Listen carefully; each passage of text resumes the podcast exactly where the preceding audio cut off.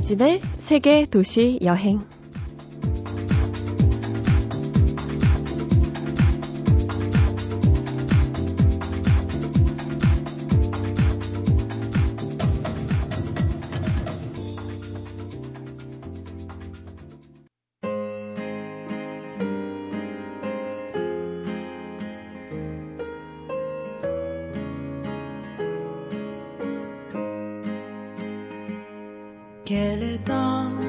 안녕하세요. 이진입니다. 봄에는 사랑에 빠지지 않는 게 좋다는 말을 들었어요. 예쁜 꽃들이 여기저기서 다투어 피는데 사랑에 빠지면 꽃이 눈에 들어올 리 없다는 게 그 이유였고요. 한편 얼마 전에 이별한 사람은 이렇게 말합니다. 이렇게 예쁜 봄꽃은 처음 본다. 꽃이 이렇게 예쁜 줄 몰랐다. 혼자 하는 여행은 마음을 깊어지게 하고 혼자 보는 꽃은 눈을 활짝 열어주나 봐요. 그만큼 자신의 내면에 집중한다는 얘기겠죠?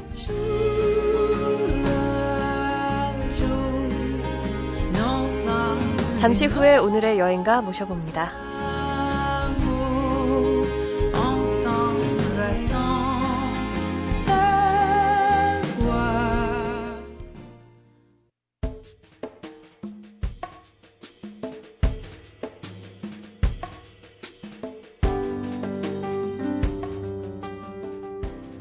요리사의 사명과 즐거움은 남을 먹이는 데 있다.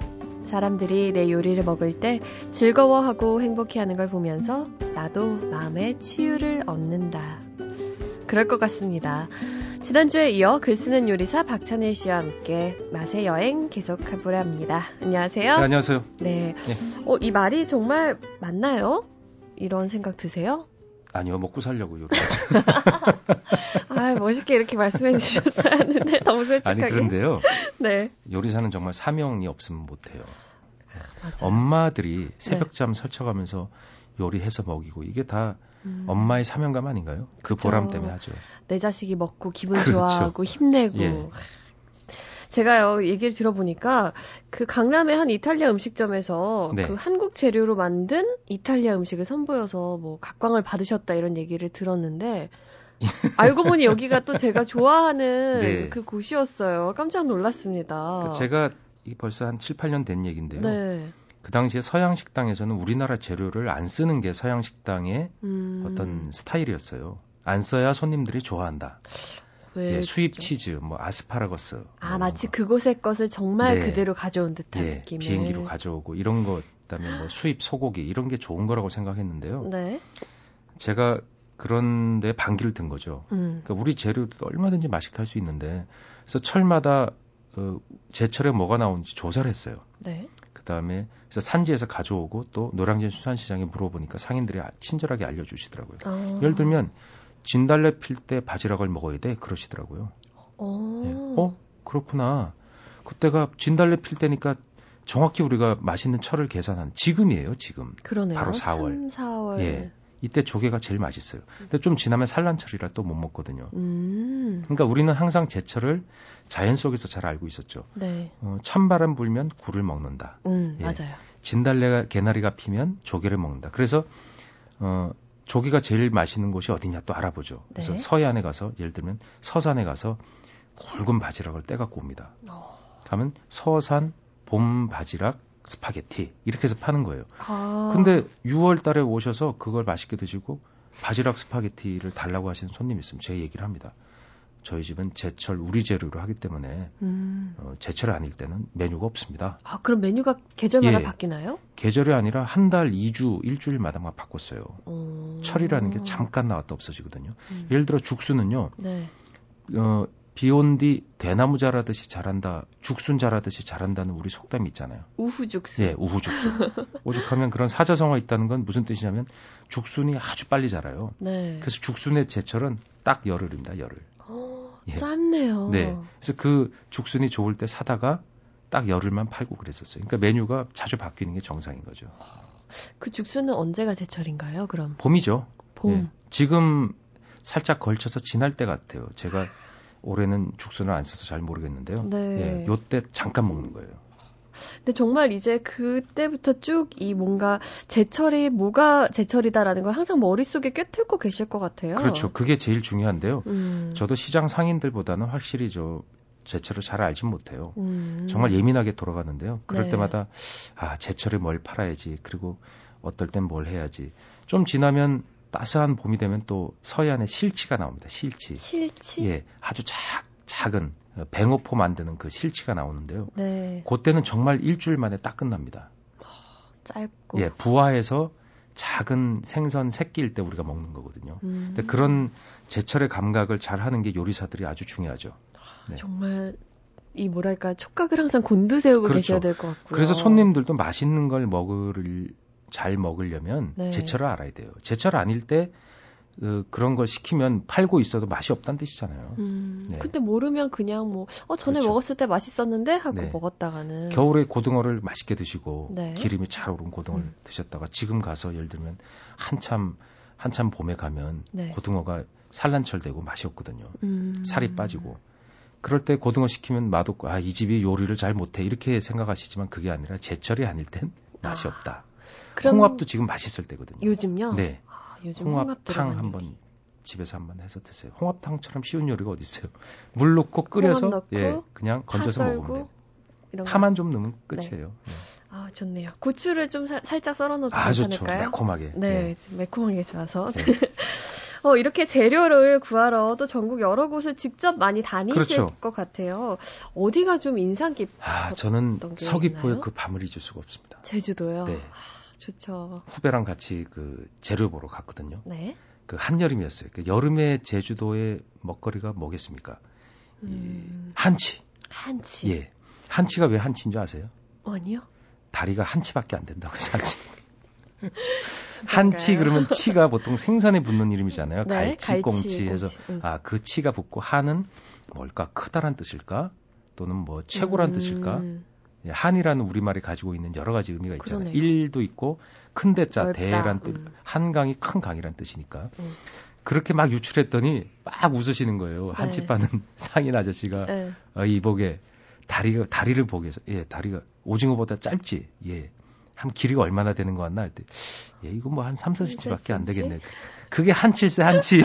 그래서 저는 농담하시는 줄 알았어요. 네. 정말 그렇대요. 어... 음, 하, 다리가 짧아 한치라 그래서 한치라고 붙었다는데 그 한치 배가 네. 밤에 들어옵니다. 그래서 밤에 들어오는 한치를 보재요. 네. 상인이 그 가서 보랍니다. 그래서 음. 방파제 인데 가서 이렇게 나갔는데 아, 정말 특이하게도 가까운 바다에서 잡는 거예요.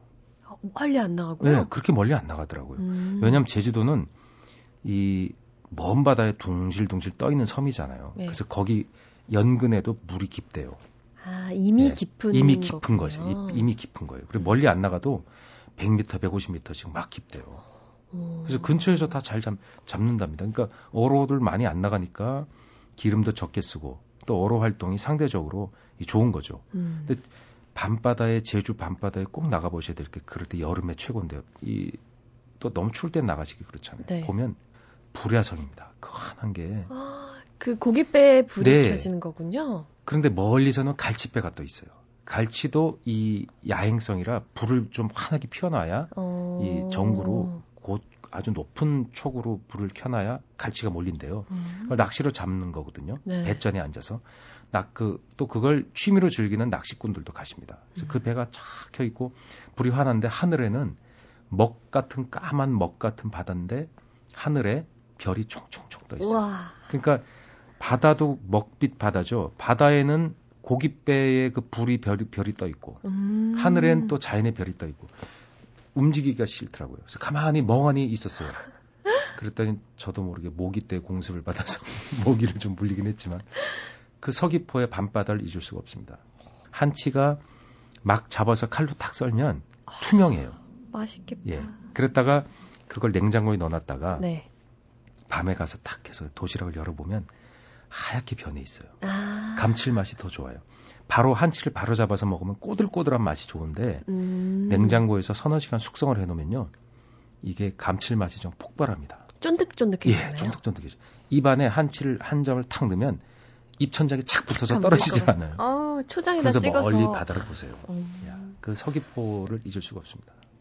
같은 한치여도 이 서울에서 먹는 거랑은 천지 차이겠어요. 음, 좋습니다. 제주도도 좋고요.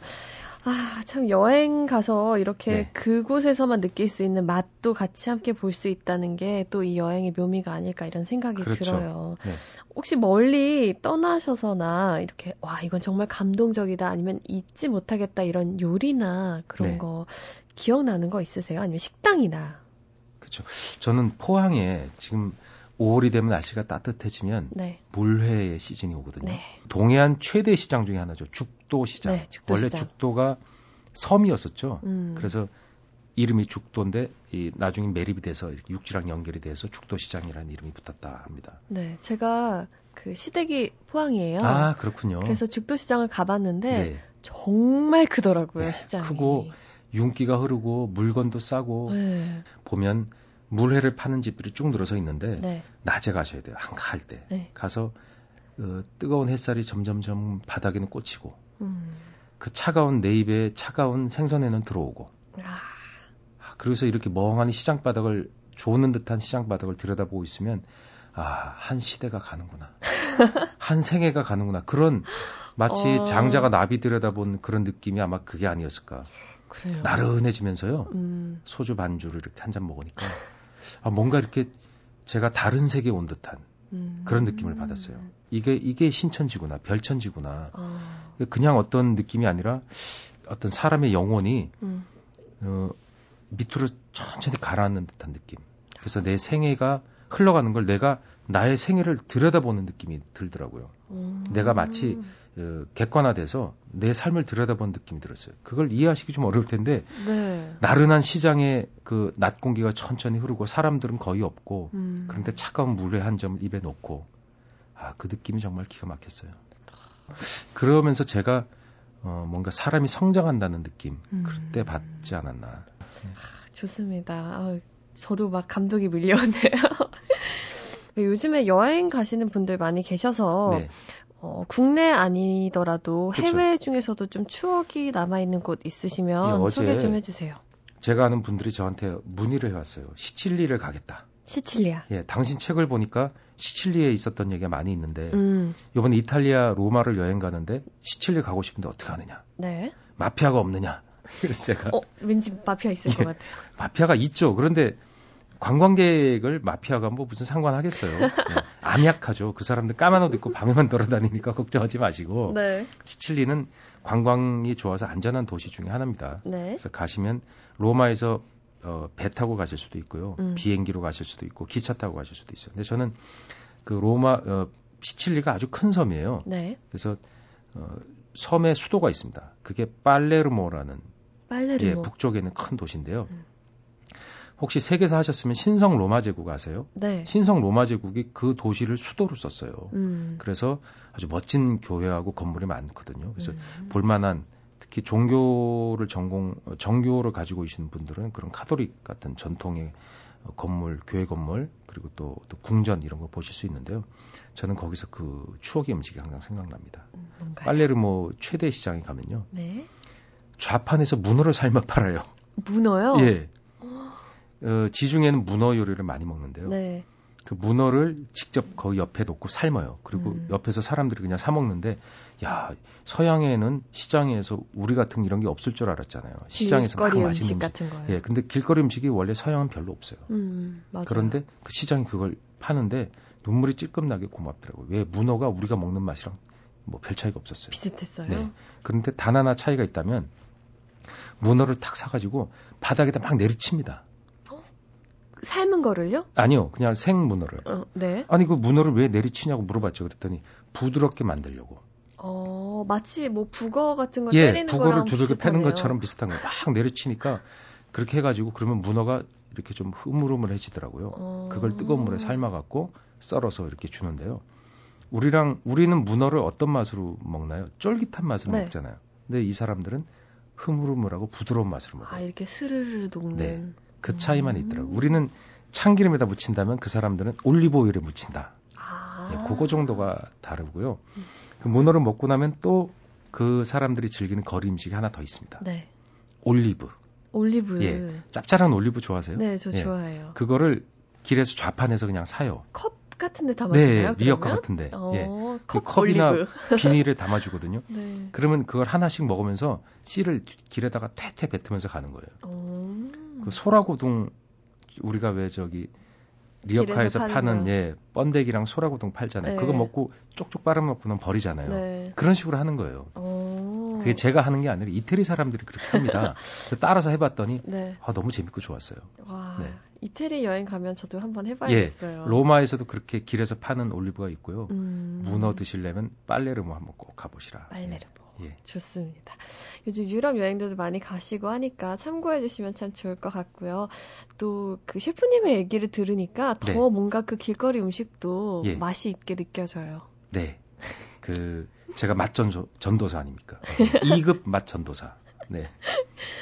정말 그 요리를 통해서 뭔가 사명감을 느끼신다는 말이 이런 때도 저는 느껴지는 것 같아요. 음식 얘기를 네, 사람들이 때. 제가 음식을 맛있게 묘사를 해서 네. 그걸 맛있게 먹는 그 원동력이 되도록 하는 게 제 역할 중에 하나죠. 충분히 오늘 그 역할을 해주신 것 같습니다. 고맙습니다. 예. 어, 여행가의 추천곡 오늘도 함께 마지막으로 들어볼까 하는데요. 예. 노래 어떤 곡? 아까 제가 그 서귀포에서 한치 얘기했잖아요. 네. 그런데 소설가 윤대영 선생이 네. 제주도에서 몇 년 머물면서 글을 쓴 적이 있었어요. 음. 그때 글을 쓰는 쓰고 건강을 좋게 하는데 원동력이 뭐였냐 음. 물어보니까 당신이 말씀하셨는데 고등어였대요. 고등어. 고등어의 푸른 기운으로 어려운 세계를 헤쳐왔다 이렇게 글을 쓰셨어요. 음. 고등어의 그 힘찬 고등어가 엄청나게 빨리 달리는 고기거든요. 네. 힘이 엄청 세고 그 적색 근육이 음. 고등어의 어떤 그 강력한 힘을 상징합니다. 네. 그 보통 하얀색 생선들은 천천히 움직여요. 살이 하얀 것. 아, 광어, 넙치 보면 천천히 움직이거든요. 우럭 같은 것도. 빨간 그렇죠. 빨간색 살을 가진 생선은 아주 빨리 움직입니다. 참치, 참치 예, 어. 방어, 고등어, 아. 멸치. 근육의 힘이 좋아서 그래요. 그래서 살 느낌도 다른 거죠. 그렇죠. 건가요? 그게 근육의 어떤 세포를 가지고 있는 것에 따라 근육의 색깔이 결정되는데 적색육은 힘이 센 근육이거든요. 음. 그 스프린터라고 합니다. 고등어를 바다에 어, 그 친구 누구죠? 자마이카의 우사인 볼트. 우사인 볼트. 예, 그게 고등어예요. 그래서 그 고등어를 어, 맛있게 요리해서 먹고 싶었는데요. 지금 추천해 달라니까. 네. 어머니와 고등어. 어머니와 고등어. 루시드 폴의 고등어도 좋습니다. 어, 예. 그러면 두 곡 중에 어떤 노래 골라주세요. 예, PD께서 고르시지 않을까. 예. 저희 제작진이 지금 저는 클래식하게 김창원 선생의 고등어 어머니와 고등어 해볼까요? 어머니와 고등어 네. 좋습니다. 네. 오늘 끝곡으로 어머니와 고등어 들려드리고요. 글쓰는 요리사 박찬일 셰프와 함께한 맛의 여행이었습니다. 오늘도 재밌는 이야기 고맙습니다. 네, 안녕히 계세요.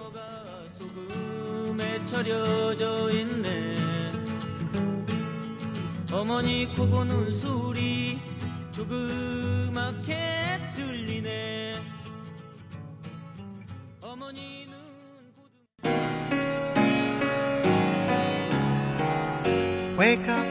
이진의 세계 도시 여행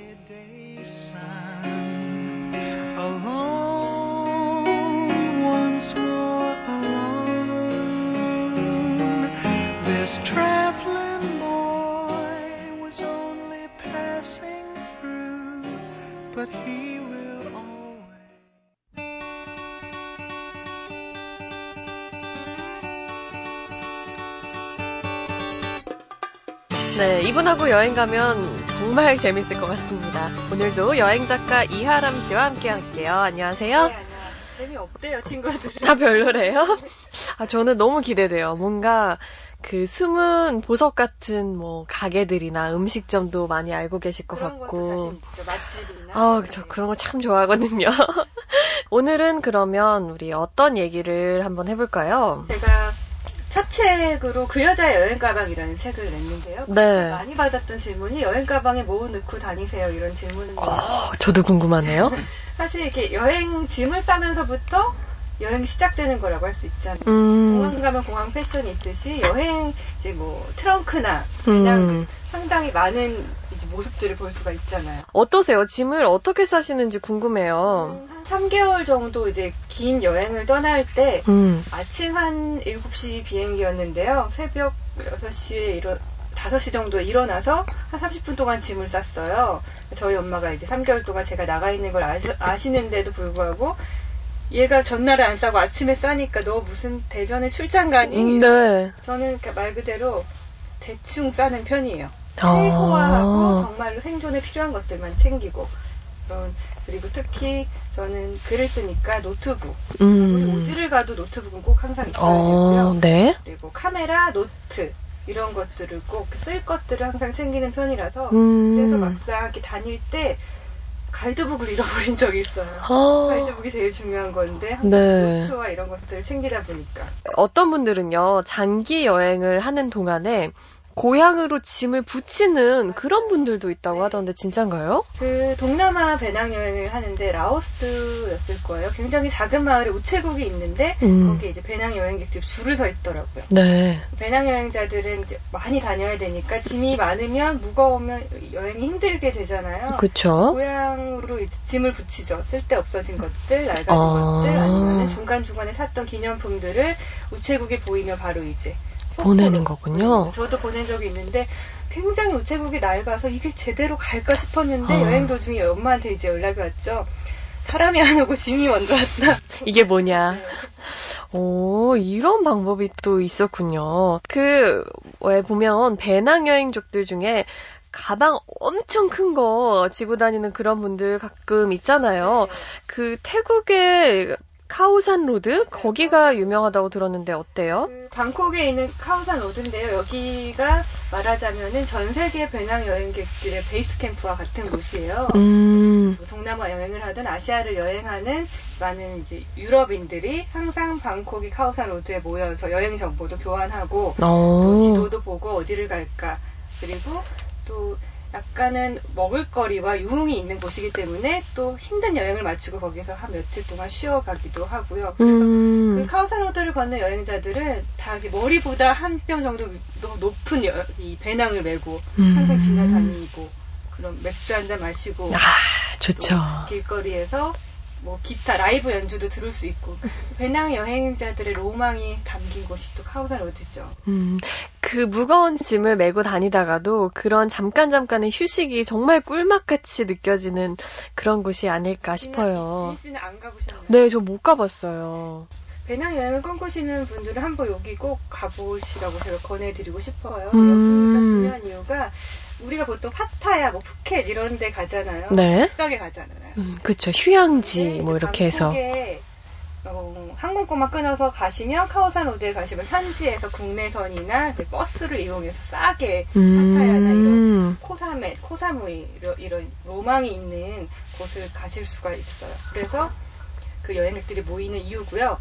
어, 그전 세계 항공권들, 뭐 유럽, 아프리카, 방콕 공항이 굉장히 크잖아요. 노선들 음. 다 있잖아요. 그래서 방콕에 일단 가시면은 유럽이든 아프리카든 어디든 갈 수 있는 항공권이 있고 어. 방콕이 굉장히 저렴합니다. 그래서 네. 또 여행객들이 모이는 이유죠.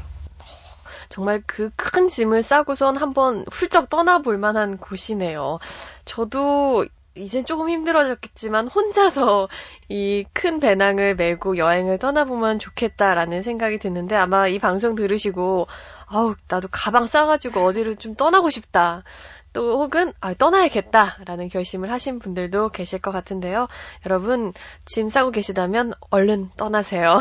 오늘 당장 싸시면 될요 네, 좋습니다. 오늘도 하람 씨와 재미있는 이야기 오늘은 여행 가방에 얽힌 이야기 함께 나눠봤어요. 다음 주에 또 재미있는 이야기로 함께해요. 고맙습니다. 안녕히 계세요.